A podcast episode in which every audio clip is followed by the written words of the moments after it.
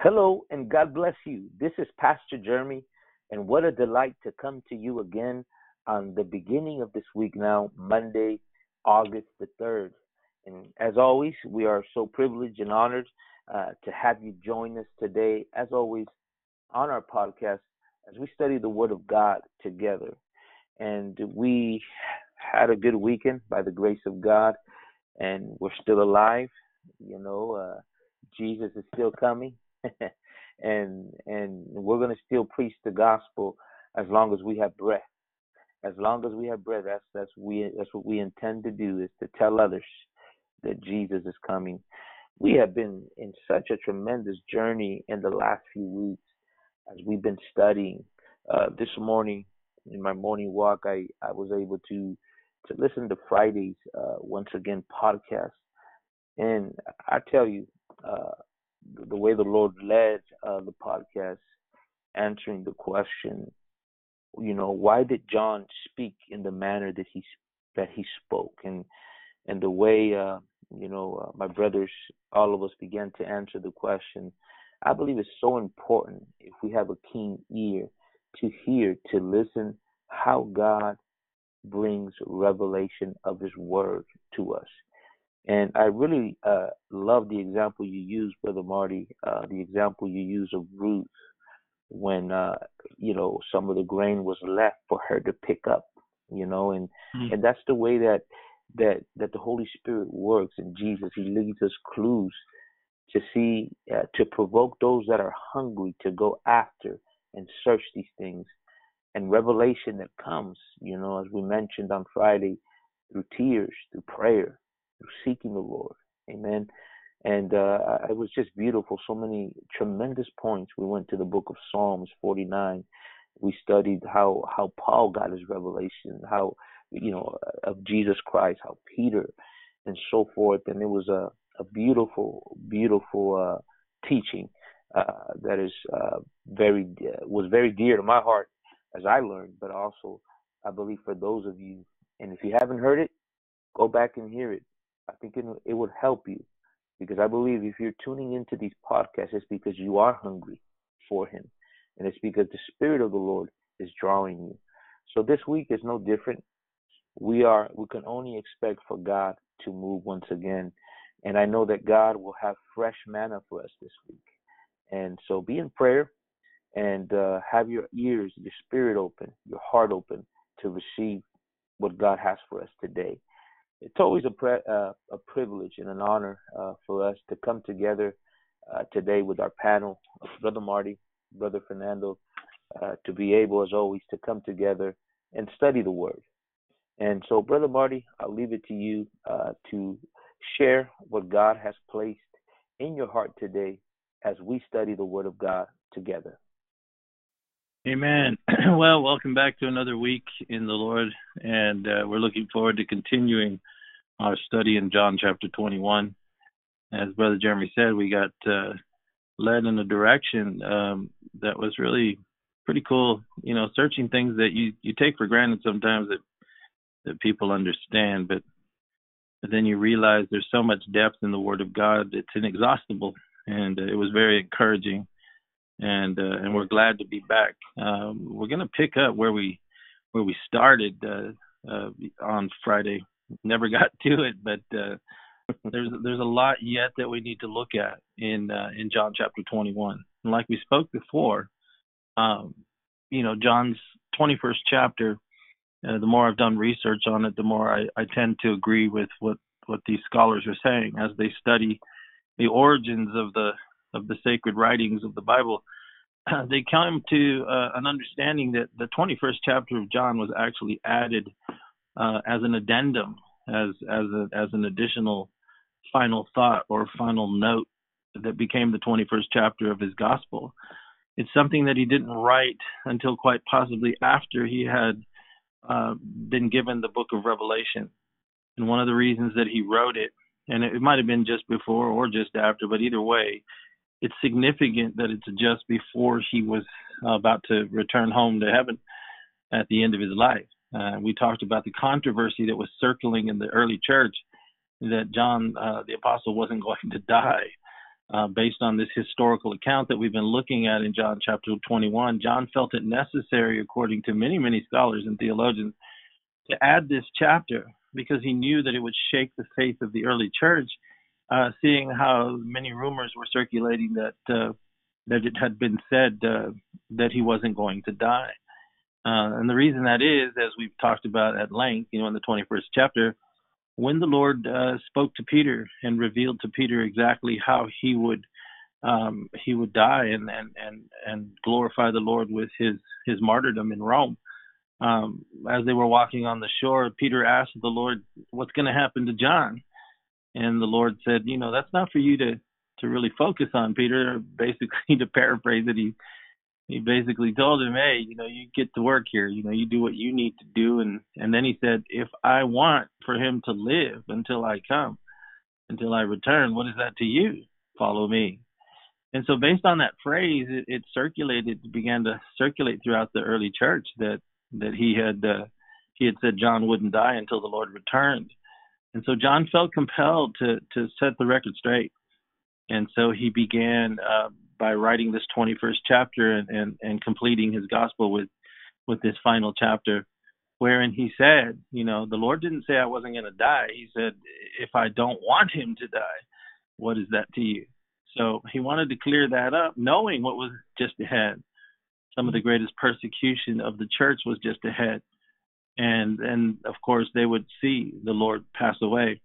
Uh, I mean, uh, John pass away and go to be with his Lord and uh, and so he felt it necessary to to just clear that up.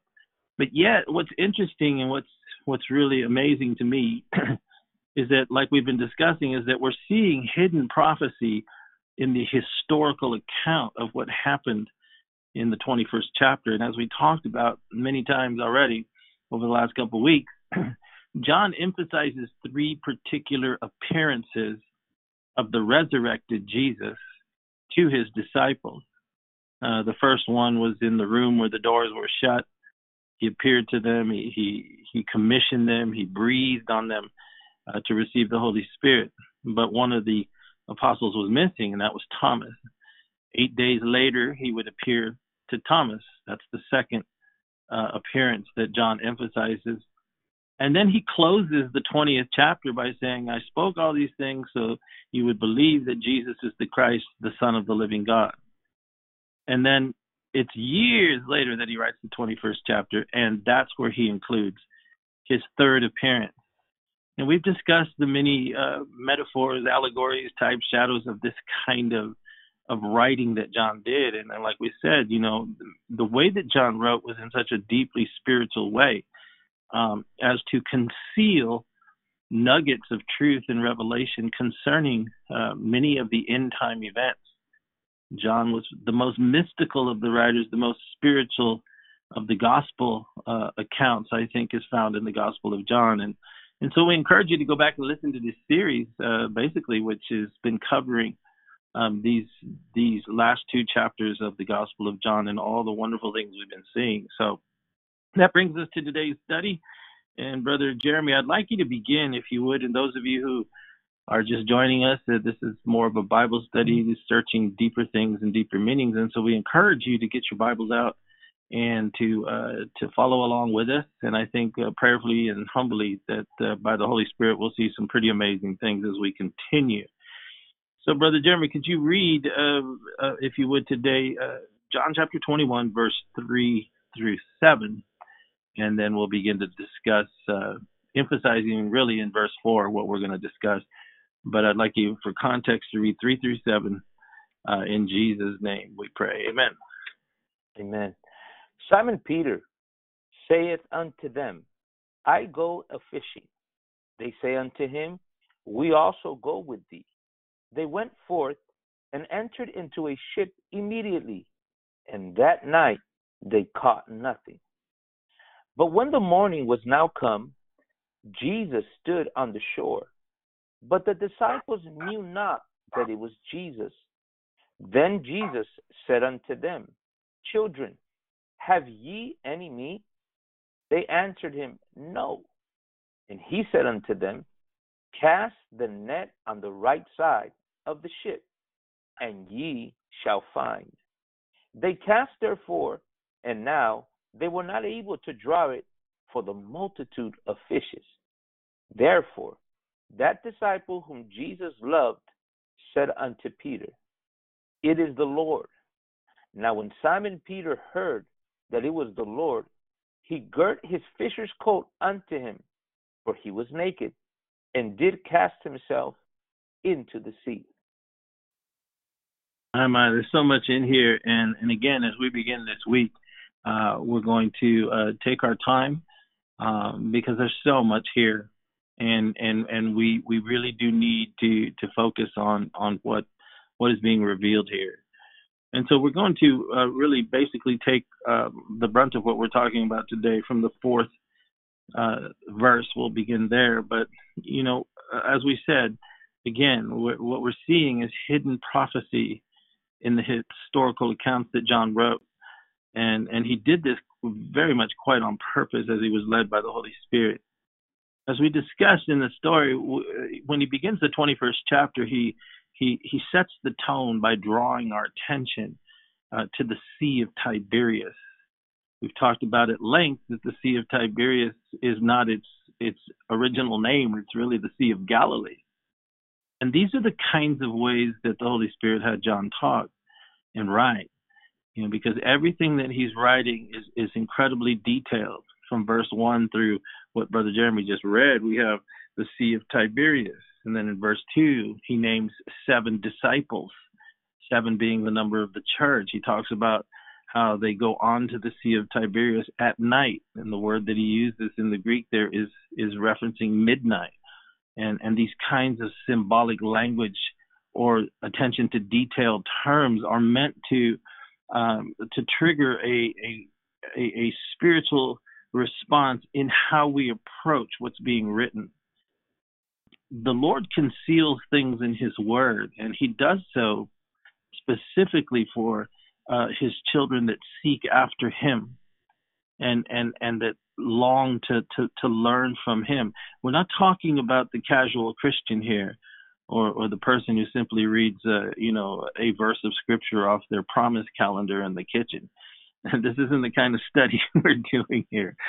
So so to and and so we're getting we're getting you know deeper into these things and and uh and we're going to focus today on on the fourth verse. Because what we have here is a condition that we've talked about and that is that the sea of tiberias is is symbolically representing the end of the world the sea comparing scripture with scripture like we said revelation 17 verse 15 for example likens the sea that the whore of babylon is sitting on uh, to to many waters or to many people, tribes, tongues, nations of the world. And then Tiberius is is the Roman uh, is the Roman emperor, the Caesar. Uh, and, and, so, in this kind of, of, of, of metaphoric language or, or interpretation of the scripture, um, as long as it remains consistent with doctrine, we can begin to glean the kinds of prophetic insights that, that are possibly concealed here by the apostle. And so what we're talking about is that he identifies the Sea of Tiberias so that we'll know uh, in, in a deeper level that what he's really referencing and what's really uh, being concealed there has a reference in shadow, in type, if you will, in an allegorical sense, all fancy words, but but it literally means that it, it's to draw our, the focus of our meditative process in the scripture to that time that's been prophesied by the apostle John himself in the book of Revelation where there will be a one world ruler uh, dominating the sea or the nations of the world, if you will, with a one world system. And now it's into this kind of path of understanding that we've been exploring. And what we what we pointed out there was in verse two how he goes on to talk about the church, referencing uh, you know the seven disciples that he names in verse two. So he's identifying a church uh, with the end time where the Antichrist will be in power, where the sea will be being dominated with a Roman like type political, uh, military, and religious system that is prophesied throughout the prophets and, and the apostles' writings. So then we came into verse 3 and we began to bear down on what seems to be being revealed there is that they go fishing into this kind of a climate at night and that night representing midnight. Midnight is always in the scripture uh, uh, symbolic of the end of time or that tribulation period that is prophesied to come upon the face of the earth. And so it's at that night that the church, represented by the seven disciples in a in a ship, are fishing, and they catch nothing. There's no fish being caught, and and we talked about that at, at length. We talked about the difficulty that some would have with what some of the statements we made, and that is what appears to be being revealed as it is revealed in the book of Revelation, that there will come a a, a time in the not too distant future where fishing on the sea or, or, or, or, attempting to evangelize, if you will, if you want to look at it in that way, will become increasingly difficult to the point where there will be no fruit. There will be none being saved. Uh, it is because, as the Bible points out in the book of Revelation, uh, that there's really coming a separation and the Bible presents it in Revelation 13 as a time when there'll be a one world system, a one world government. The framework, which has already been laid over multiple decades in our time, if you really look at it, and what's beginning to emerge out of 2020 is is is a is as if we're being propelled and accelerated into that very system that the Bible predicted. And so it's very interesting that John uses these kinds of terms and then emphasizes that that whole night, uh, which is, is symbolic of the midnight or tribulation into great tribulation period, the efforts of the church represented by the seven disciples in the ship will will no longer be bearing fruit. We're talking about a time and a climate and a darkness that that is descending upon the planet to where there will be no longer um, you know that fruitful uh, harvest, that great evangelistic harvest that we've known uh, many of us for for many years that that really occurred in the 20th century. A great harvest that took place with great evangelists like Billy Graham and, and the like, who went forth into all the world and, and preached the gospel, and, and and we saw a great harvest of souls. but we don't see that anymore, and we think that that because of that, what we're seeing is is what John is explaining here is that that that in the future that it's going to become so difficult to catch anything precisely and we don't have time to get into it at length but because the sea itself has been given over to to a complete rejection of God and and our efforts will be futile if we um, you know exert ourselves in that that those efforts that we've always exerted ourselves in these were fishermen. They knew how to fish. Like Brother Jeremy pointed out the other day, they were expert fishermen. And yet, even all their skill and all their ability was not enough in this scenario that we're putting forth to catch the fish. And this is very important to understand, and it's going to become even more and more apparent as we go forth. I'll give you an example of that kind of darkness that's already begun to break forth. I'd like Brother Jeremy, if if you would just you know briefly describe to us that article you sent me this morning. What what did you see in that article that you sent me this morning? Do you remember? Yes, yes. So basically, what it what it was is that protesters uh, in in Portland, Oregon, they've been protesting consecutively over 50 days, every single day, and about 12 midnight. Think about that. Around the, the midnight hour, they began to burn first Bibles and the American flags. Not one Bible, but uh, as one article described it, many Bibles at a time. This is what they were doing. They were burning Bibles and our American flags. And so I sent that to you. This was yesterday around the midnight hour.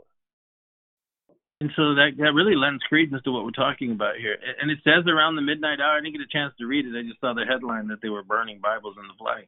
It says near the midnight hour. well, I t- yes, I'll look it you up know? and I'm gonna tell you what as you speak. Yeah, but so, yes. So, this is what we see the the scenario, the prophetic. Those of you who've been following us for, some, this whole series, you know what we're talking about right now. Those of you just joining us, we encourage you to go back and listen I think we're on our 13th podcast in this series now concerning these end time events as revealed in John 20 and 21. And so this brings us to this midnight hour, verse 3, which we're talking about is that is that it's important to understand the scenario that the Bible is laying out in front of us. One of the things that has happened in this year 2020 is is literally uh, something that historically has come upon the planet, the world, unsuspecting.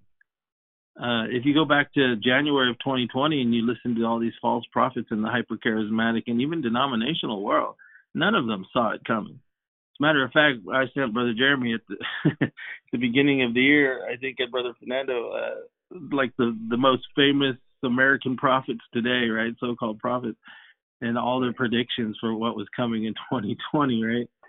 and uh, right. most right most of it was you know success prosperity we're going to march all the way to the white house all that stuff you know well it was just six weeks into the year that that the whole world changed and and so what right so what we're seeing and and what we're and what we have seen since then is absolutely extraordinary in the laws that have been passed in the uh you know the the lockdowns we've experienced um, it was it was it was it's almost surrealistic. I'll give you an example. The uh, on Saturday was my daughter's birthday, and so we went out to dinner, uh, and it was just crazy. I haven't actually been out to a restaurant until Saturday uh, for the first time all, uh, in, in months, and so we decided to go. And it was the weirdest thing, man, walking around and seeing everybody in masks. Everybody's wearing mm-hmm. masks over here and then and then I just thought about the absurdity of it because when you get to the restaurant, it says you can't be served unless you're wearing a mask. But as soon as you walk into the restaurant, you can take off your mask and eat and sit there and talk and laugh. This is so insane, right? right? And, and then everybody, all the waiters and all that have masks on, and it just looks, it just felt so unnatural. Okay, so we we do our dinner, we have our little cake and all that, and you know, God bless, and we love each other, and we're all going back to our cars. And as we come around the corner, uh, here comes about a hundred, two hundred people marching up the street, protesters. And and it was the most it was the most bizarre collection of individuals you could ever imagine, flying every flying every color of flag. There was I'm not, I don't mean to offend anybody. There was this one man, if you want to call him that, walking down the street couldn't have been more than 25 to 30 years old. And he pretty tall guy, he looked like he was about six two, six three, and he's wearing a woman's bikini.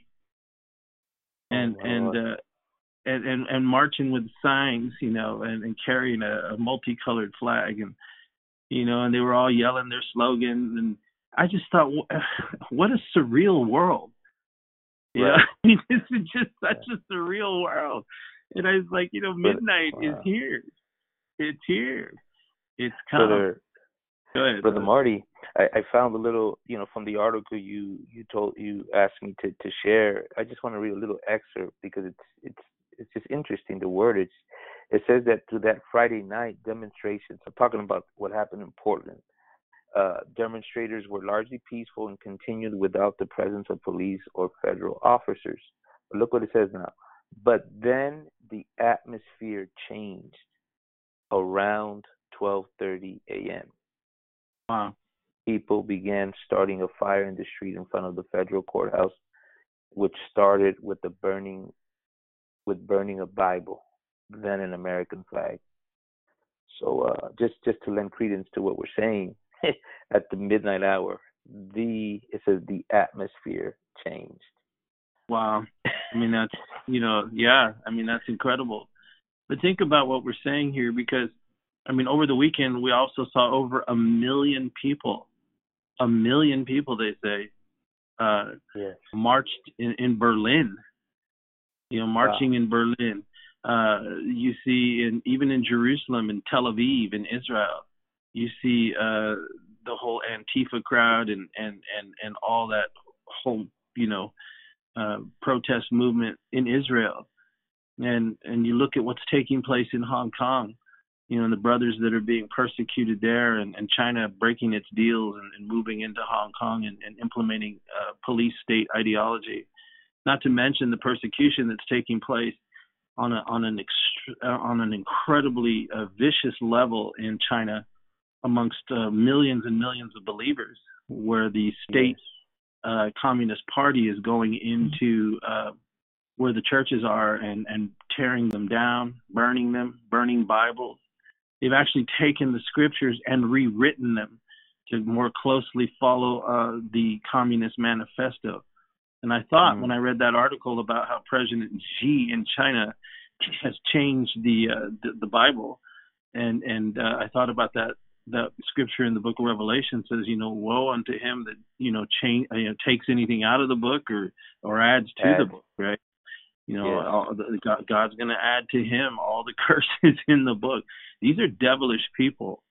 These are evil people, and the church is being persecuted around the world. And the same uh, goes forth uh, in Africa.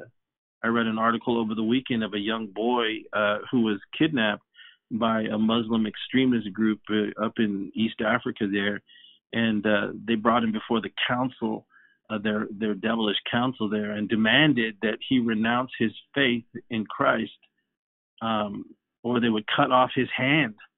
And this this boy didn't look like he was more than 11, 12 years old, but he refused to deny the Lord and indeed they they wow. they cut off wow. his hand you know and and wow. and and that's just that's just a sprinkling of what's going on then here in america what you were just talking about you know we have mm. we have the, these people it's interesting that it was just after midnight right 12:30 or so and the wording right. that the reporter used the atmosphere changed what is he talking about he doesn't even know does he but he sensed it no. Right. right? It, it, it's the demonic power that's breaking loose. Uh, I was talking to my mother-in-law this morning, and and uh, one of the things that that you know we were talking about was was the extreme changes that are taking place in the country, and uh, and I said, you know, eh, that old saying that says the horse has been let out of the barn, right? Uh, you know, we began to discuss, uh, I, I, and I told her, I said, I honestly fear that we're not going to be able to put the horse back in the barn. It's too late. Mm. And I don't, you know, and I don't, you know, when you see in the United States of America that they take the very found the, the symbols of the very foundation of the nation in right. front symbolically of the federal government building, right? And then they create a bonfire, and the thing that they want to burn is right. is the holy word of God. Now you tell me that you can go down there and try fish for souls right there. What we've been right. seeing is uh, there have been sincere brothers gone down in these crowds trying to witness to people, and they've been met with violence and and uh, and and demonic slurs.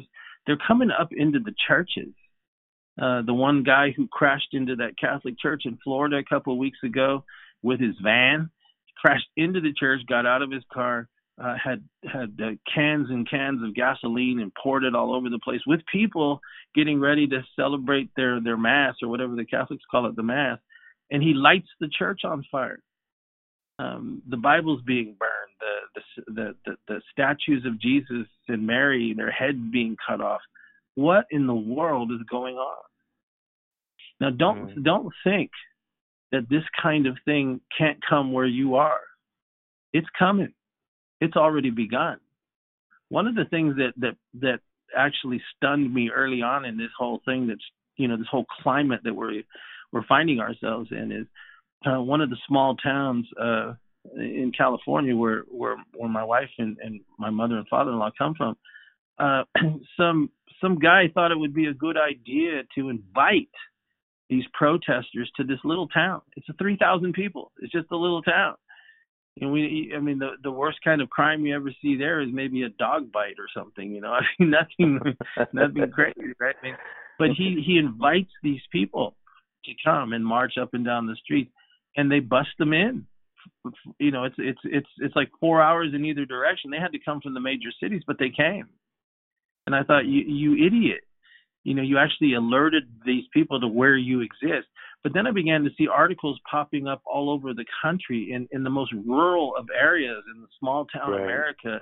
They've been sending these protesters. What are you trying to say brother marty? What what's actually happening is being inspired by demonic power. And yes. and the fact that they're sending them into these small areas into these smaller towns you know what they're trying to do is create a climate of fear and to mm-hmm. announce mm-hmm. their presence that we're not just going to be hanging out in the big cities.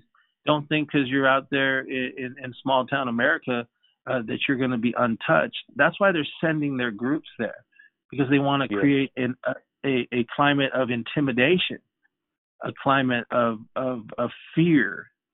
But you mm-hmm. see, that's what we're seeing here. And that brings us to the fourth verse because what we're talking about, you probably go, how does that connect to John? I'll say, I'll say this, ahead, I'll say this, brother Marty. We're not being pessimistic evangelists here, right? no, that that's a good word. Not at all.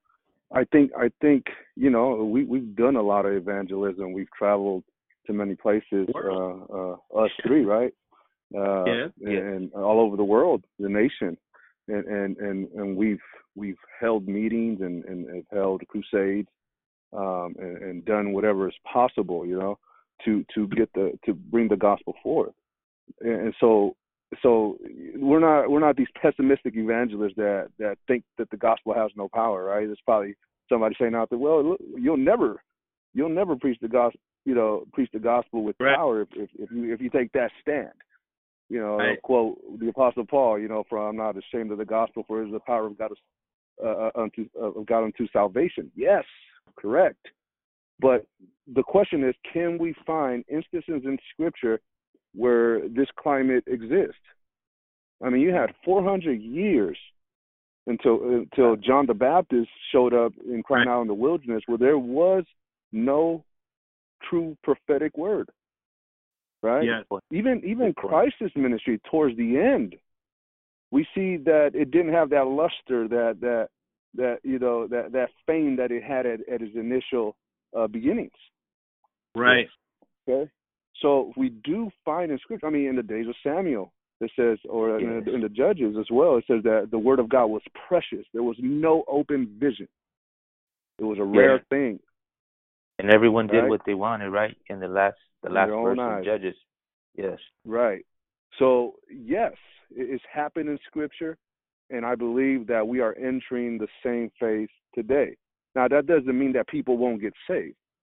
They will right. get saved, but but but we have to put prophecy in order because prophecy never yeah. breaks from its pattern, right? Right. There has to come a divide. A divide is taking place. Yes. All right. Yes. And then once we know who's on whose side, then we're going to know who are the ones that need the gospel. Preach to them and mm, taught. Yes, amen. And and I think that that's as and whoever and whoever and whoever wants to get saved, they got to come out of that system. Come out ye from amongst her and be ye separate. Amen. That's, that's right. Yeah, and and and that's what's being revealed here. It, it, and again, we encourage those who are just joining us to go back and at least listen to the last three or four podcasts so that you can understand where we're at we come to the fourth verse, and what we've been laying out the scenario is that what John seems to be revealing here in the historical account is as we come into the tribulation period, and then finally the, the last three and a half years of, of human history prior to the return of the Lord, uh, what we see is a world dominated by by an antichrist and his global system, and that's what we see revealed in verse one, is that that he draws our attention to the Sea of Tiberias and we see a church fully formed. That's what we see in verse 2, because he counts seven disciples in a ship that go on this sea that's called the Sea of Tiberias, representing the Antichrist in the global system. And what he's quite possibly trying to tell us, remember, this 21st chapter was added quite possibly just after he had had the vision of the book of Revelation. And so it's the last, one of the last things that he will ever write. And, and he's adding this 21st chapter as an addendum but with the inspiration and the fully developed apostle who writes in a multiple uh, revelatory way. In other words, to make it you know not so complicated, there's layer upon layer upon layer, and and it's it's it's written like a cipher. It's written like a, a, a maze, if you will, in order to deter the casual uh, observer from understanding fully what is being revealed to the child of God so that he can navigate himself in these most turbulent times. And so when he emphasizes that at that night time that is just ahead of us, we already have been discussing it at length in this podcast early on, the kinds of little uh, events that we pointed out, there's multiple more around the world taking place. And just because the casual Christian isn't aware of it, it doesn't make it not so. It is happening. If you have eyes to see and you have a sense of any kind of spiritual depth or quality uh, uh, in yourself or in your fellowships out there, then you know this is not like it's ever been before, that it is a very precarious thing. And unless the Lord Himself intervenes, though I don't see that happening, in the sense that he will peel it back and allow us to to return to some sense of what they call normal you know but lest we forget especially in this country uh you know it's been that way around the world but for the last 20 years uh, in the United States uh, ever since 9/11 the the move toward uh, the absolute rejection of God and his principles and his his demands upon a nation when its inception and foundation was founded on a covenant that it prayed before God, asking for his blessing in the newly formed nation. And indeed, he caused this to be almost like a, a, another Israel, in that it, it became the most prosperous country that has ever been in the history of the planet, a land truly flowing with milk and honey. God doesn't forget these things and and he visits uh, every generation based on his covenants with those who called out to him in previous generations that's the pattern that we see in israel when he brought the children of israel into the promised land he told them it ain't because you guys are so awesome. It's because your forefathers were. And that's why i'm bringing you into this land because i promised them that i would and i'm going to bless you. But he did warn them and say, look, if you go in there and you forget that it is the Lord your God who has given you the power to get wealth and to bless you and so forth and so on, and, and you turn aside from me and you bring these these idolatrous heathen demonic practices into your nation and then into your homes and and and yet you you walk as though you're the people of God or a blessed nation he said i will destroy you I have to. And and I think that that's what we're witnessing in this country is that we have had decade upon decade of, of, of rebellion that has thoroughly corrupted the nation from the top to the bottom. There's no mm-hmm. soundness in it. The streets are filled with violence. Our mm-hmm. nation's land cries out with innocent blood that has been shed in, in, in, in the church of the abortion clinics where they celebrate death and where even the sanctity and the holiness of a mother's womb is no longer a place of safety for a child. And and we've we've murdered babies in the womb over since 1973 to the tune uh, averaging out somewhere close to 2 million children every single year. Uh, and, and when you when you add that up to where we are today, what is that? 27 years to the year 2000. That's 47 years times two is 54. Uh, that's eight. That's four. That that's almost a hundred million people that were killed in their ba- in their mother's womb. If I'm doing my math correct, give or take a few million. What does it matter? That blood cries out, just like he told Cain, "Your brother's blood cries to me from the earth." I mean, don't think that the land is not stained with blood. Or what of what of the the the cultural uh, decline and the rejection of the constraints of God's holy word upon a nation that once used to pack its churches on Sunday. But now, and, and given over the last few years, it, you do well to, to, to find uh, what once was, you know, the very heart of the blessing of this country. And so what's happened has created a vacuum by which uh, the removal of God has been replaced by a flood of, of debauchery, idolatry, adultery, abortion, homosexuality, lesbianism, transgenderism, uh, uh, Satanism, the occult, uh, the legalization uh, uh, of, of, of drugs. You know, a nation that's that's so numb to itself that it doesn't even it's not even reachable. But remember, God always has His people.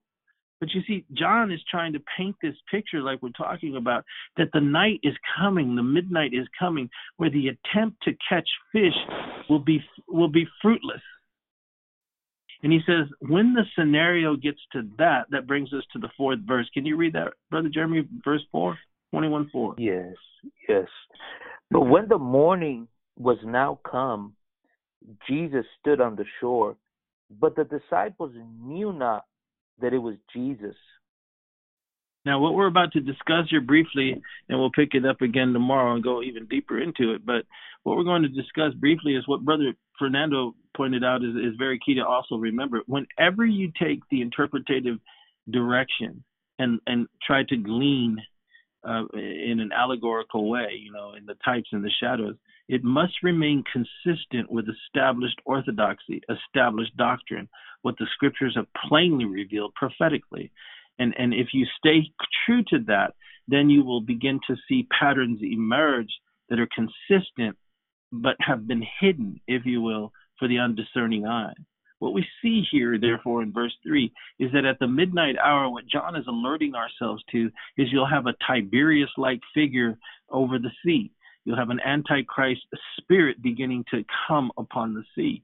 And that in that time, between the midnight hour and the, and the dawning of the day, it is going to become increasingly dark and increasingly difficult for the church to do its commissioned work. It will catch no fish, and we need to understand that. Comparing other scriptures with other scriptures, it is precisely because of that kind of a climate we've been discussing that's already breaking forth on, on all sides, man in this country and around the world that we can see the burning of Bibles, the burning down of churches, the persecution of, of, of, of the people of God, so forth and so so on all over the world. This is what we're beginning to see emerge. And so when John comes to the fourth verse, he begins again to be very detailed when he says, But when the morning was now come. It doesn't mean that the morning had come when you actually break down the Greek words there, what he's talking about there is sometime between three o'clock and six o'clock in the morning.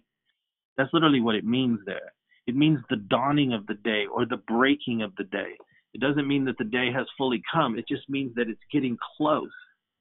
But it's interesting because taking prophetic scripture with prophetic scripture, there is there is the midnight hour, then comes the morning but it's the in between that we're focused on here. And I think he interjects something here that that we need to take note of because he says when the morning is come or or is about to come because that's literally what it means in the darkest part of the night sometime between 3 and 6 in the morning and why he writes it that way is, is in keeping consistent with what the scripture reveals in other parts is because no man knows the day or the hour and then he and then he but but but he can know, like the Apostle Paul revealed to us, the times and the seasons, right? When he wrote, "Brothers of the times and the seasons, you need not uh, that I write you, right? For you know that that day uh, should not come upon you unaware. You know, we we should be generally aware of the times that we're living in." And so it, it, carries with it that kind of a sense. So it's in that time that we see Jesus standing on the shore right? Verse 4. Can you read that again, Brother Jeremy? Yes. But when the morning was now come, Jesus stood on the shore, but the disciples knew not that it was Jesus. As we'll go on in this uh, study, what you'll see is is is the metaphor here. The shore represents heaven. It represents heaven, and and and what Jesus is about to do in the balance of this story is call the disciples off the sea. He's going to call them off the sea, and they're going to come out of the sea with an abundance of perfect fish, basically. And and that that is really representative of of the final harvest, the rapture of the church, all these kinds of things. The timing is is probably different than most people, uh, you know, would like to believe. But but it, taking the flow of the scripture here, it is sometime uh, in the middle of this darkness, uh, and just before the daybreak, that then we begin to see something, and that is Jesus standing on the shore. And, and, what is being revealed in the way that John interjects this fourth verse is that Jesus is on the shore, and he goes on to say, but the disciples don't know it. So, what's interesting is it quite possibly is hinting at, at the prophesied persecution and trials that the end time believer is going to go through before the fish are taken out of the sea. He stands on the shore. It's symbolic. So before, before you get totally in despair, right? I mean, just just remember that John is also he starts the verse by trying to encourage us that it's almost daytime. Yeah. So right, so it's not like it's going to be a week from now or a month from now or 10 years from now. I mean, how how he writes it, right? He says it's just before the daybreak that Jesus is standing on the shore. Now you now I'm talking to you at a very grown up level here now for biblical interpretation. At least in the way that not that we're growing up, but that the way that John is writing here, it is not easily discerned, but it's there. And and as we get along in the story in the coming days, you'll see even more. But it, he's hinting at persecution and trials. But he, and, and and and again, like I said, he begins the fourth verse by saying that daybreak is at hand, the morning is almost at hand, or the morning is come. And so we see also, though, that persecution is hinted at, like I said, because how he says that Jesus decided to show himself. Brother Jeremy, would you read verse 21? I mean, chapter 21, verse 1 again? Yes. After these things, Jesus showed himself again to the disciples at the Sea of Tiberias, and on this wise showed he himself. So for King in King James language, basically he's saying, on this wise, this is how this is how Jesus showed himself. He, to put it in our own language, he's literally saying, this is how Jesus chose to reveal himself to us in this story that he's writing in this historical account of their fishing expedition. He said, this is how Jesus revealed himself to us. He revealed to himself sometime between three three and six o'clock in the morning, just before the daybreak, just as the morning is coming it's in that that that brief period that's when he stood on the shore. Comparing scripture with scripture the shore is symbolic of heaven and especially the way that he's writing here. The shore is heaven and, and where he's where he's about to call us to right? We know he's about to call them off the sea and the sea is the world and the shore therefore is heaven. He's going to tell them uh, where to find the fish, but first we see him standing. We see him standing on the shore. And this is how he presents himself. That's what John said. That's how he first presents himself. And it's standing on the shore just before the daybreak. Now, what we want to do uh, is, is, consider that John, uh, like we said, is describing Jesus standing on the shore. So it's possible then and you can you can jump in anytime you want, but here's where we're headed. It's possible that it is a revelation of the coming trials and persecutions before the dawn, before the sun, before the daybreak. Something that the church in the West simply can't fathom. Something that the church doesn't understand and it doesn't want to consider. But it's something that the scripture has always told us about you brothers were just you were just mentioning several things from every man doing what was right in his own sight. To the the story of Samuel you quoted brother Fernando uh to uh you know there, there there's no open vision right? And uh, the 400 years of silence between the old and the new testament on and on. Jesus reaching the end of his well celebrated ministry only to find a handful and even they scattered in every direction when it came time for a garden of gethsemane experience a trial and a crucifixion a martyrdom of the very son of the living god but thank god yeah. the morning came right the morning Amen. comes right Amen. go ahead yeah. what were you gonna say no i'm in complete agreement it's it's it's the uh, evidence that we find in scripture that these times do happen, but they're meant for something. You know, yes. it's it's God God bringing, like you said, a morning, a new expression of Himself to this generation. That's what He's trying to do, because we've yeah. completely rejected God. We and there is a generation that doesn't even know Him. So He's looking right. to sanctify His name again. That's what He's looking to do. Yeah. That's what he, I think He told the prophet Ezekiel that I will sanctify My name. I'm gonna do it. I don't need no help. Exactly. I'm gonna do it myself, right? And that's what he's doing right now. And that's what yes. we're seeing here in verse three that it, it's it's at this midnight that the door is shut. That the ability to catch fish in the same skilled ways that they had always done it before has proved futile. It's meant to alert us to danger and to uh, the fact of what you just said. I don't need you to catch fish.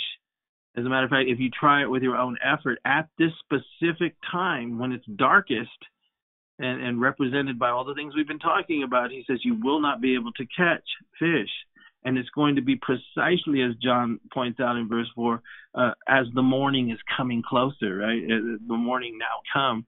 And like we said, literally go get yourself a simple Strong's Concordance. You'll see literally what he's referencing is the time between 3 and 6 o'clock in the morning. It's not sunlight yet. Go ahead. So it's twofold. Uh, you know what he's saying in verse four. First, he's telling us that the morning was now come, and as as you said, I looked it up myself, and it does reference it between the time of 3 a.m. to 6 a.m. Somewhere yeah. around that time, in the darkest hour.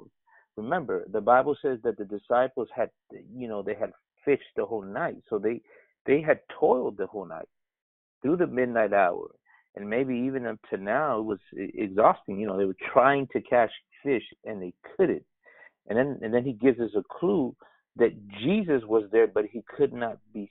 He they knew not that he was there. But it's twofold because at the same time he's telling us, but the daybreak was coming. yeah. So so Jesus is soon to appear, but there is that toiling within the midnight hour all the way to three, four, I don't know, three, four in the morning or whatever time it was, where they were toiling and they could not catch anything. That, that that's very revealing. What, what what he's telling us, I think, is twofold, right? You know, one part, you know, they toiled at night, but they couldn't catch anything. Jesus is there; they could not see him, but at the same time, he's telling us daybreak is about to show up. Yeah, and that's really important what you just pointed out there uh, in, in, uh, on on all those things that you said. Uh, the one I think he starts with the morning. You know, he could have said, and but he words it like we said again. He words it very specifically, guided by the Holy Spirit. He could have written it. Uh, they caught nothing, and Jesus was standing on the shore. The morning was almost there, but they didn't know it. I mean, he didn't write it like that. Right. He first he first mentions the morning and and those are clues, like you said. It, one, it's meant to encourage that that what's about to follow uh, is, is is for a very short time frame in the way that he writes. That yeah. the morning is coming. It is coming, and he wants us to know that because the next thing he says, that's when he identifies that Jesus is now standing on the shore. Now we know that the sea being a type of the world and the Lord about to call his disciples off the sea with all those fish in a net. Therefore the shore itself where he's standing represents heaven. And and and he's about to call us there. But he shows us him standing and then he says like you just pointed out the disciples don't know that it's him. They don't know that he's he's actually standing on the shore. And and and like we said, this is this is a revelation of the coming trial before the dawn. Something that the church in the west doesn't really want to consider. It doesn't understand it. It doesn't want to think about such things. But it's possible that this is why john is emphasizing that the disciples didn't know that it was jesus. What's happening?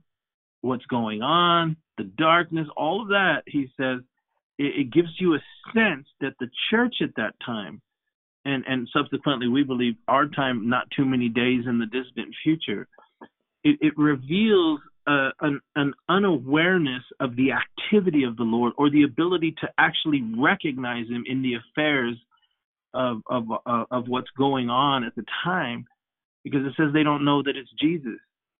And and and one of the reasons we pointed that out earlier in the in the previous podcast before this one is because it's it's dark and that that that that means that the darkness will be such that that that we won't even be able to recognize him.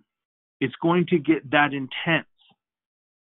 Now I, now like you said brother jeremy there's there, there's multiple reasons what he's hinting here but but it can also in, imply these two things with that understanding in mind that it's and i'm going to show you in in in a minute here why he's standing and what it seems to be implying at the timing now. Remember the midnight hour just before the daybreak no fish being caught. Uh, the morning will come but now he's standing and the disciples really don't know that it's him. They don't know that everything that's about to transpire and is transpiring is him. He's in control. He's in charge.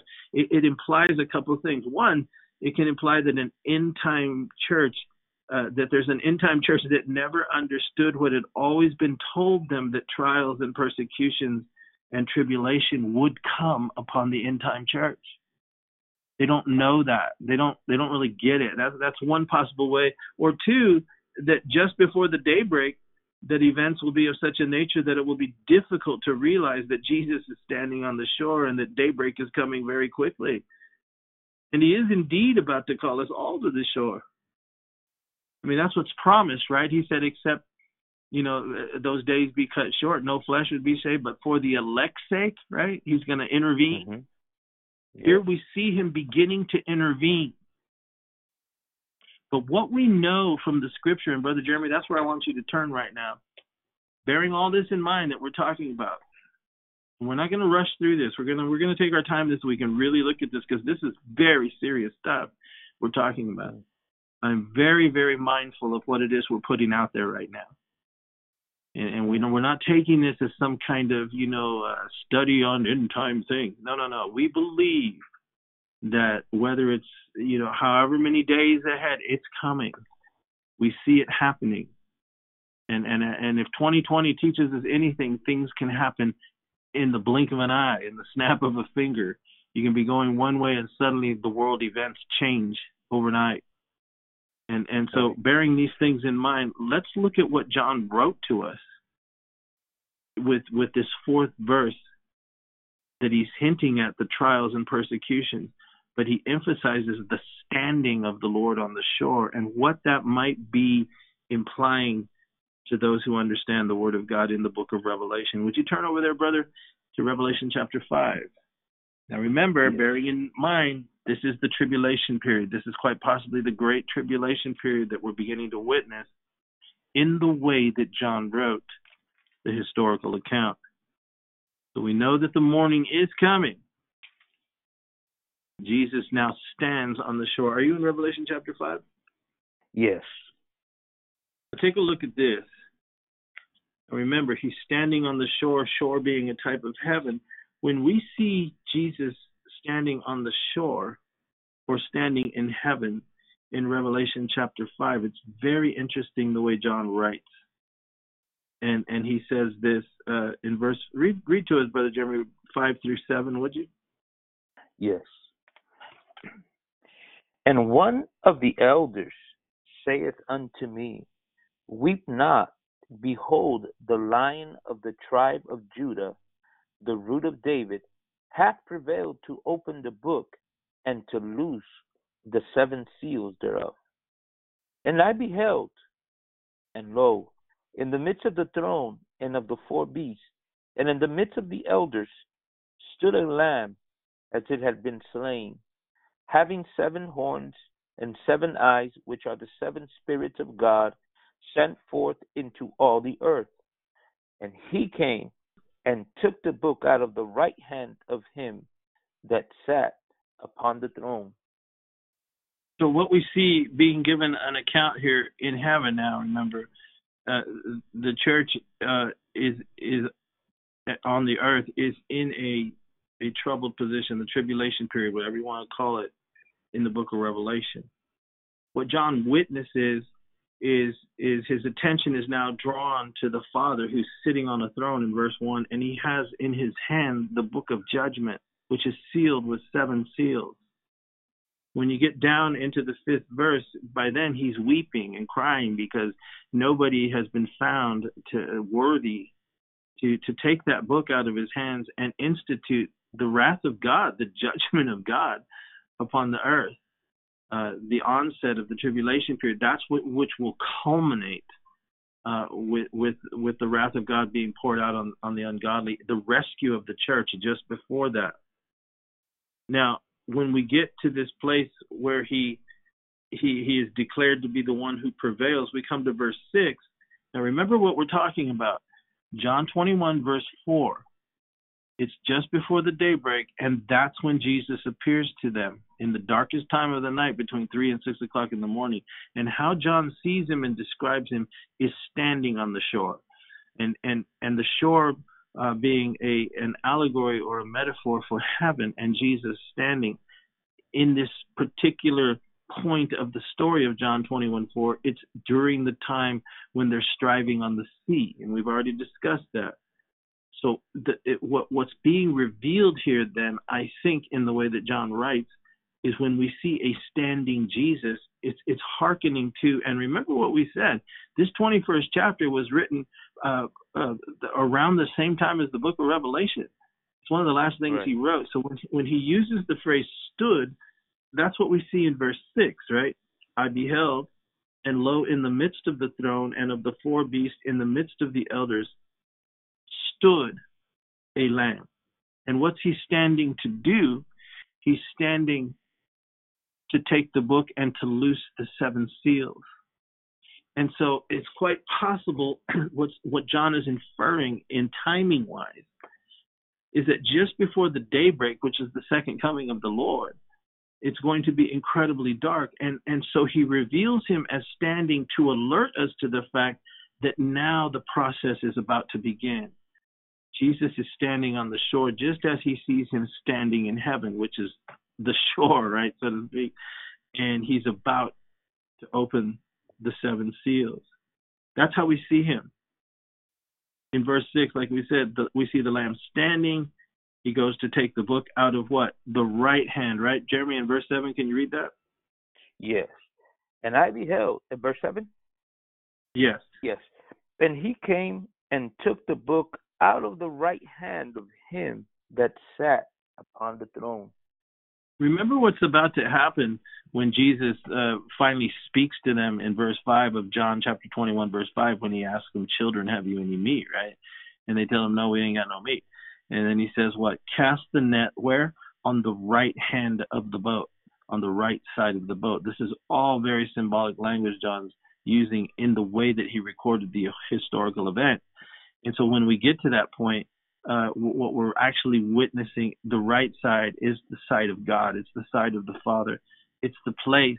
Um, it's the place that that what's being identified is the separation between the the fish in the sea that belong to the world and the fish in the sea that belong to Jesus. And that's why he will have them cast that net on the right hand side. But first let us let us let us look that he takes the book out of the right hand of the Father in order to do something, and that's to loose the seven seals.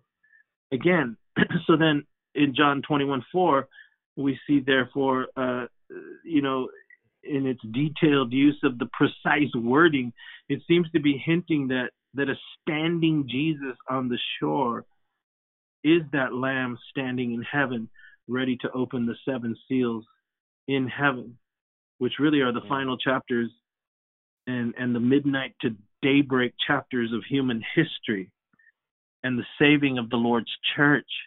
Because that's what's about to happen, right, brothers? He's about to call them off the sea with a bunch of fish. Isn't that what happens in chapter 21? Yes. Mm-hmm. Now, now go over to Revelation 6, uh, and we'll look at something because that's why it's dark. And I think he's hinting but also including that the sun's about to rise. In Revelation chapter 6, when Jesus gets to the fifth seal, uh, we know that something is prophesied here. And it's not it's not a it's not a, a fun thing to talk about, but but we as as ministers and brothers and and and and, and lovers of the body of Christ because they belong to the Lord, we must in all honesty, we must put forth the whole counsel of God. It'd be much easier for us to just come here and tell you that everything's going to be great. You don't have to worry about it. You know, uh, it's not applying to you. Uh, and, and and even so, he's he's going to come and just snatch you out of here before anything bad happens because you're an American. and you're a Republican and you wear a MAGA hat. No, I'm kidding. No, that's that ain't gonna happen. No, I'm just being I'm just being mischievous there. No, seriously. Uh, but that's that's the tragic place that the church in the West has come to, right? We wrap ourselves mm-hmm. in the American. We, we think Jesus is coming uh, back on a red, white, and blue horse. It's insane.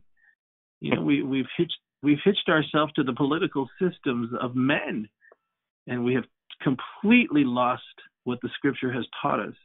Is that our home and our kingdom is not of this world. You gonna say something, brother? No.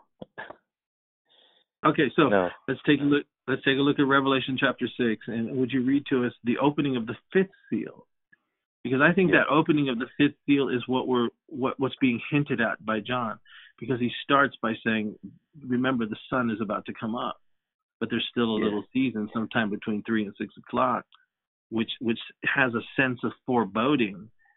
Uh, uh, that, that that's about to descend because they don't know that it's Jesus that Jesus is standing on the shore, right? They don't know that he's actually got up and has now taken the book out of the right hand of him that sits on the throne. He's standing on the shore of heaven and he's opening the book, and they don't know it. Read verse 6 through 9 when we get to the fifth seal, the opening of the fifth seal, it brings about a trial upon the church. Can you read that? Yeah, you want me to start at verse 9? Yes, 9 through 11. Okay. And when he wait, had opened the wait a minute, and when you get to verse eleven, remember what you you pointed out to us when you said you looked up those words that between the, the the darkest point of the night and then the breaking of the of the day that John's referencing uh, in the story we're following uh, is is a short season, right? Just a, a little mm-hmm. season between three o'clock and six o'clock in the morning before the sun comes up. So so as you go along there, we'll see that same pattern unfold as you begin to read the opening of the fifth seal, verse 9. I'm sorry, go ahead. Amen. And when he had opened the fifth seal, I saw under the altar the souls of them that were slain for the word of God and for the testimony which they held. And they cried with a loud voice, saying, How long, O Lord, holy and true, dost thou not judge and avenge our blood on them that dwell on the earth. White robes were given unto every one of them, and it was said unto them that they should rest yet for a little season unto their fellow servants, and also and their brethren that should be killed as they were, should be fulfilled. So, what we see here then at the opening of the fifth seal, our attention is drawn really to the collective saints throughout the ages, going all the way back to Abel up until the time that this fifth seal is open. Once the fifth seal is open, the attention is drawn to them. And, and we see them pictured uh, underneath the altar. You know, the, this altar that's being referred to is is is seen in type in the tabernacle. It's the altar of incense before the holy of holies. This is the altar that's before God and His His throne. This is this is this is that holy place. You know, it's it's, the it's the altar of incense. It's where prayers uh, were symbolically offered by the high priest and the priest on a daily basis before the holy of holies, before the throne of God. So in heaven, we're actually seeing it. And and what what happens when the fifth seal is open is is it's almost as if all of a sudden we find ourselves there witnessing this because that's what happened to John. He says uh, he opens the fifth seal and it's it's like boom there i am and i'm seeing all these souls crying out to god and and asking how long is it going to be until you avenge our blood? Now you're talking about the saints from the beginning to the end. Remember ah my goodness. You remember when we talked about what was taking place on the first day of of, of uh, you know the three days and three nights you know uh, what was going on there and then when Jesus told Mary, uh, you know, don't touch me because I haven't ascended, and we talked about him leading captivity captive into heaven itself. These are the souls of them that he led captivity. Remember, they don't have a body. We're all waiting that glorious heavenly body, but our souls are intact, and and and and, and the quality of, of personality and the ability to recognize. Very fascinating stuff but it's as if they were brought and and placed here and and and they ever live to cry out and to pray before the Lord. and, and they're they're calling for justice. But then what's revealed in verse 11 is quite possibly veiled and seen in, in, in verse 4 of chapter 21, where we have the daybreak coming, the time between 3 and 6 in the morning, uh, when we see that, that what they're told is, is wait. They're being clothed with white robes in verse 11, Revelation 6 11, uh, unto every one of them. And it was said that they should rest yet for a little season.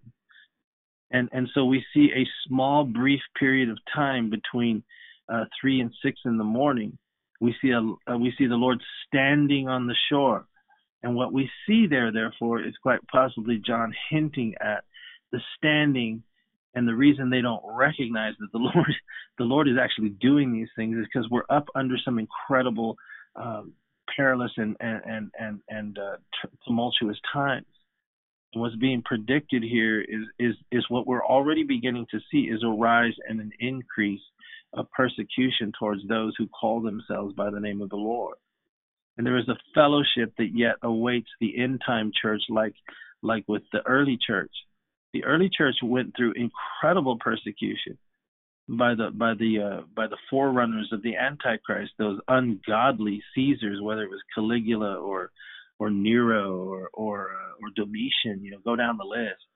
I mean, they they thoroughly persecuted the church, and then and then you know we see a fellowship of sorts at the end of time will will also, and that's already happening. It's not like we've been discussing; it's already happening. You know, the audacity of the Western church to think that it's the church when there are millions of our brothers and sisters around the world already suffering these very things that we're talking about.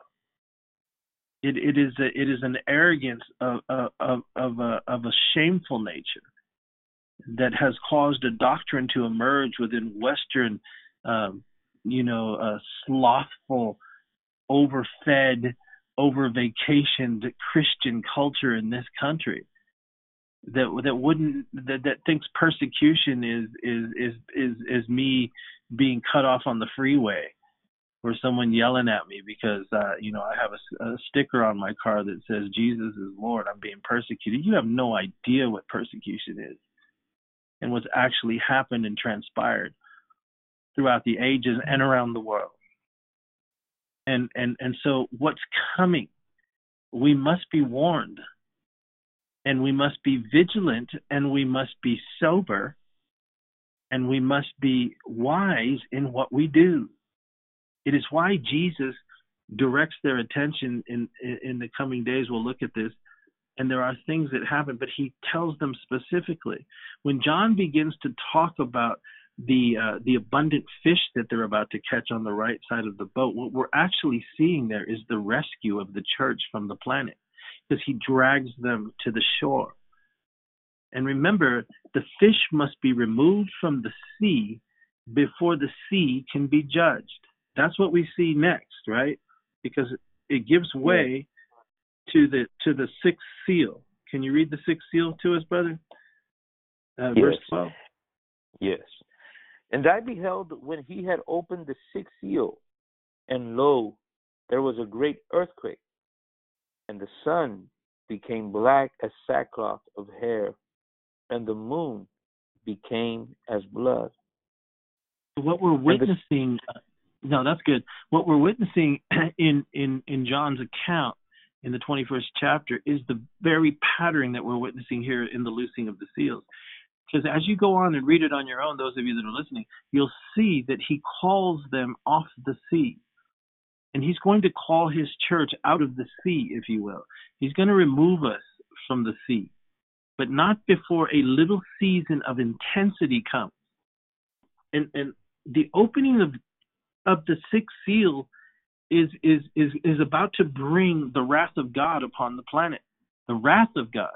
And we know that the scripture teaches us that we're not appointed under wrath.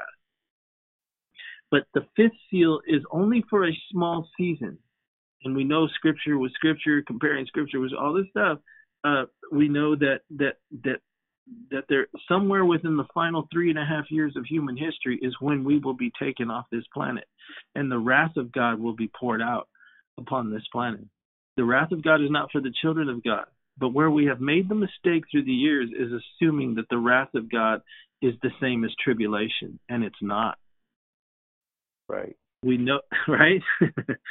the wrath of God is intended for the ungodly. And so what we see in John's account then is is is is that darkest hour before the morning and Jesus standing on the shore. I know this is difficult for some I'll of you.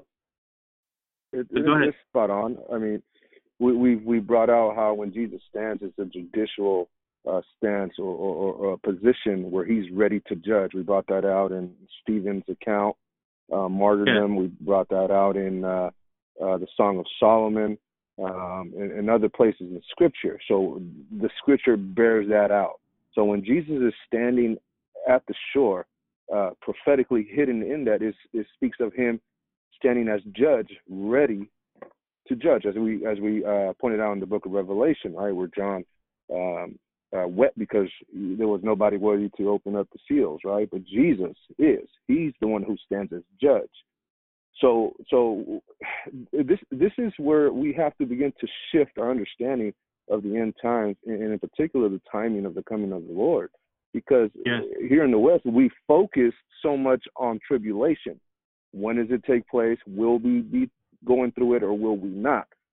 And we put the emphasis or focus of understanding end times on tribulation yes. instead of focusing on when does God's wrath begin? Because that's when we can begin to see that prior to that there is a rapture. And if we take that approach, we will begin to see that scripture lines up and begins to show us that. It's yes. a template that fits perfectly in, in, in the book of Daniel, the book of Revelation, and anywhere where there is hidden prophecy concerning the end times.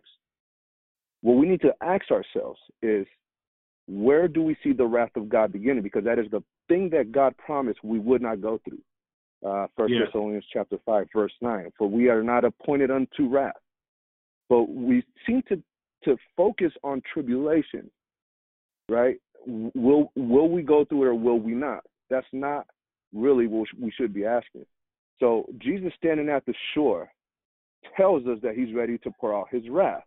But before yeah. that happens, there has to be a, a dividing of, of, of, the fishes, right? Those that belong to him and those that are of this world.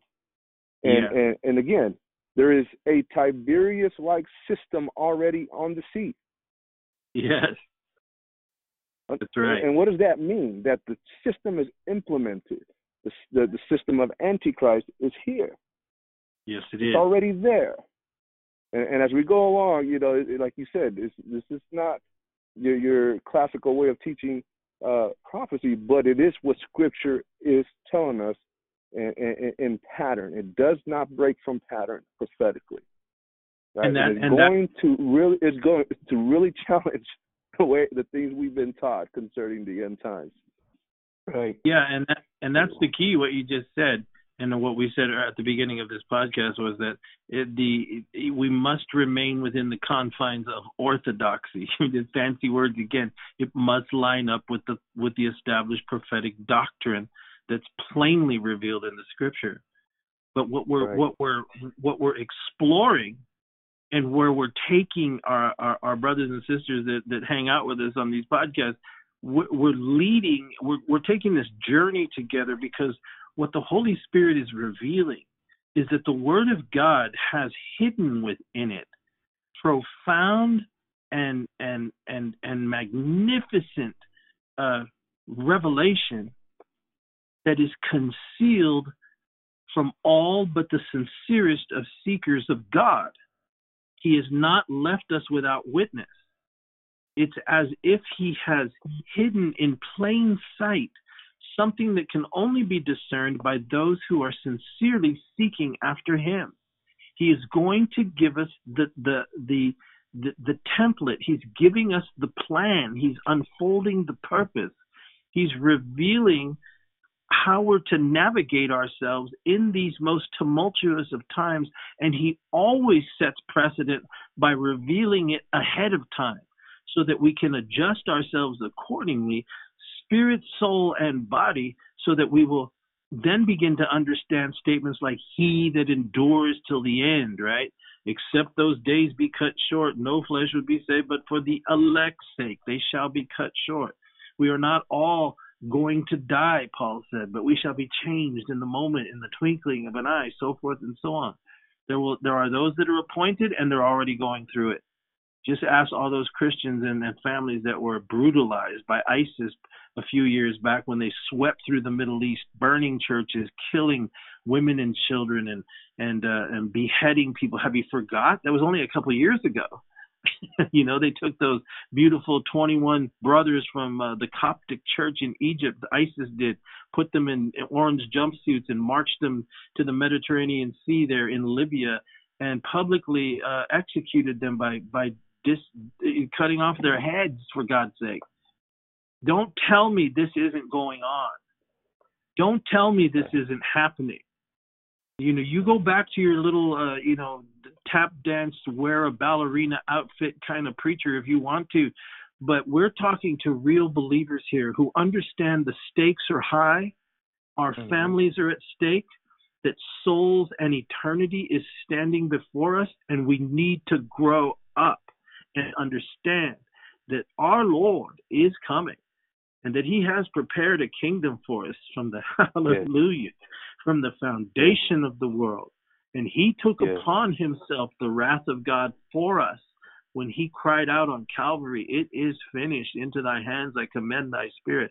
So that anyone who comes to him, while we yet have uh, some time to do that and ask him to be our Savior, we are saved and we will not be touched uh, by the second death, right? That, that, that ultimate judgment when we stand before the throne room of God.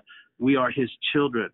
And so he's telling us prepare, open your eyes be wise as serpents and yet harmless as doves. Mm. This is not something, right? This all through Scripture, uh, these things have been revealed. They've been foretold to us. Whether it was the three, whether it was the three Hebrew children that were thrown in the fiery furnace, right? Uh, but but what happened when they went into the fiery furnace? They told the king. They said, "Look, whether he delivers us or not, we're not going to bow. We're not going to worship mm-hmm. your image." right? And, and so he gets all right. mad and he throws them into the fiery furnace. But but but then all of a sudden he saw the fourth man in the fire. Praise God! he saw the Lord was with them in the fire. Or what about the prophet yeah. Daniel, right? They cast him into the lion's den. But even there, the Lord was present and he stopped the mouths of the lions. Right. What about Peter? I, I, was thinking about Peter the other day. I was thinking, well, under the threat of Herod's execution in the morning, he was chained in the dungeon of the prison between two guards, right? Persecuted for his faith. It was then the Lord sent his, right? The Lord sent his yeah. angel and freed him and let him out of the prison. See, he's going to come. He's going to send his angels, praise God, and he's going to cast that net and take us out of the sea and bring us to the shore. The Lord stood on the shore of heaven uh, even as as as Peter was martyred, I mean Stephen was martyred, right? He said, "I saw the heaven open and Jesus standing." It's it's always been there, or whether it's our Lord Himself, the supreme example to His church, who entered the Garden of Gethsemane and prayed His way through it, and came out the other end full of the power of Almighty God to endure what was set before him. And he cries down through the corridors of the last 2,000 years of history and says, Take up your cross and follow me. It is the pathway to the open tomb. It is the glory of God that awaits on the other side. It is the echo of the voice that's inviting us and calling us to the mark of the high calling, is how Paul described it. This is where we're headed. And the devil has worked overtime for, for a century plus to put the church to sleep and and to and to and to uh, to lure it subtly into the trinkets and delicacies of this world and then wrapped it and and couched it in in uh, evangelical uh, religious terms so as to as to ensnare the spirit to the point where it was no longer reachable by the convicting power of the Holy Spirit to where people turned their ears off to it and called it doom and gloom because they didn't want to mm. hear it. Take away from us the Holy One of Israel. Preach smooth things to us. Prophesy nice things to us. We're heaping to ourselves teachers having itching ears. But Paul said, and God has always revealed to us, there is, there remaineth a remnant. Just like in the days of Elijah, there's 7,000 that have not bowed the knee to Baal. There are those that are hearing the voice of the Spirit those that are that are sensing a shift in what has taken place on the planet. And God is calling us, all of us, it's a refining fire. It's beginning to strip away every single thing about us. If you'll allow Him to have His work, we will be mm-hmm. ready. We will be ready. So whether we live or whether we die, to be absent from the body is to be present with the Lord. But Paul goes on to say, But I'll also show you a mystery, right? We're not all going to sleep, but we shall be changed in the moment, in the twinkling of an eye, right? For the Lord himself is coming, and he's going to send his angels to gather his elect out of the world. He's going to take us out of the sea. That's what we'll see in the rest of this this scripture tomorrow uh, when we go into it, because Peter's going to throw himself into the sea. Why? We're going to look at that. We've been promising to get there, but we're headed there. We had to get here first because there's there's something really cool going to happen in verse six. That that's that snatching away of his fish out of the sea. And before they get drawn to the shore completely, Peter jumps into the sea and he girts his fisher's coat around him. I wonder why. We'll look into that. But brother Jeremy, I want you to to, to close today, to to bring some encouragement because I know we've probably scared half the people to death. but I hope you turn back and tune back in uh, with us and and uh, and continue to follow. You don't have to be afraid. That's There's right. no fear, right? There's no fear. There's life eternal. Brother Jeremy, turn over to Romans chapter eight and listen to how the Apostle Paul talks because it brings us great encouragement, great strength. Romans chapter yes. eight. Are you there? Yes. Would you would you read to us? Uh, I think it's uh, verse 30, 35. Yes. yes. Verse thirty, verse thirty-five uh, through through thirty-nine. Would you? Yes. Who shall separate us from the love of Christ? Shall tribulation, or distress, or persecution, or famine, or nakedness, or peril, or sword, as it is written, For thy sake we are killed all the day long. We are accounted as sheep for the slaughter. Nay, in all these things we are more than conquerors through him that loved us. For I am persuaded that neither death nor life, nor angels, nor principalities, nor powers, nor things present, nor things to come, nor height, nor depth, nor any other creature shall be able to separate us from the love of God, which is in Christ Jesus our Lord. Praise Hallelujah. the Lord. That's how God's servants talk. He didn't he didn't yeah. he, he didn't promise you a rose garden there. But he said, I tell you what, he said uh, basically to paraphrase it, nothing in this world is going to be able to separate you from God.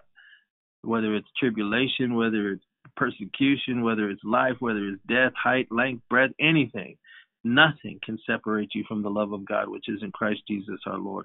We are headed somewhere glorious. The issue is, do you believe it? The issue is, how deep does the relevance of what you say you believe truly enter into the most hidden parts of your soul and your spirit, the very bowels of your being? because that's the kind of children he's coming for. Radical message? You're darn right it's radical. It took Jesus all the way to the cross. Yes. There is no other way. This world is passing away. And and we will head nowhere but where our Lord has been before us and ahead of us. And he told yes. us, in the world you're gonna have tribulation. But I'm glad he didn't leave it there. He said, But never fear, for I have overcome the world. Hallelujah. And he's coming back for you. He's coming back for me. I tell you what, this momentary light affliction, that's how Paul called it, is not even worthy to be compared with the glory, with the glory that's going to be revealed in all of his sons and daughters, not too many days from now. And we will join ourselves together with the most incredible fellowship that's existed throughout human history that has always looked to him, always heard his voice, and always responded to the love of God in Christ. That is what we're talking about. And that is what we're hoping that you will find joy, not fear, promise, not peril, hope, not hazard in the things that we call the gospel of the Lord Jesus Christ. He's coming again. Question is, are you ready? And can you hear his voice say, Come away, come and dine? Praise the Lord. Brother Jeremy? Praise God. Praise God. There's nothing. There's nothing that God will allow us to go through that we cannot handle. Amen. That He cannot handle. Yeah. When I read the accounts of martyrs, of people who gave their lives, I don't see fear in their lives. I see a boldness that I cannot understand. That I don't know if I if I will have to experience that one day, but I pray that if I do, that I will be bold, stand up, and give and be ready. That if we have to give our lives for His name, that's what I desire. You know, and so I'm encouraged. Thank you for this encouragement, Brother Marty, my brothers. You know, um, it's it's not easy. I want you to understand as as a shepherd, it it's not easy to speak about these things, uh, you know, because that that's not how we want to come to you, but it's Amen. in the word and these things are necessary. They're necessary. I tell you, if you keep these things hidden in your heart, when that day comes, you will be grateful because you will be reminded of what you heard in this hour. And we pray, we really do pray that you are encouraged and that our love will be such for the Lord that nothing, nothing will separate us from the love of God. We love you. May God bless you. May God keep you. We're looking forward to having you tomorrow in another study of the Word of God. And keep looking up.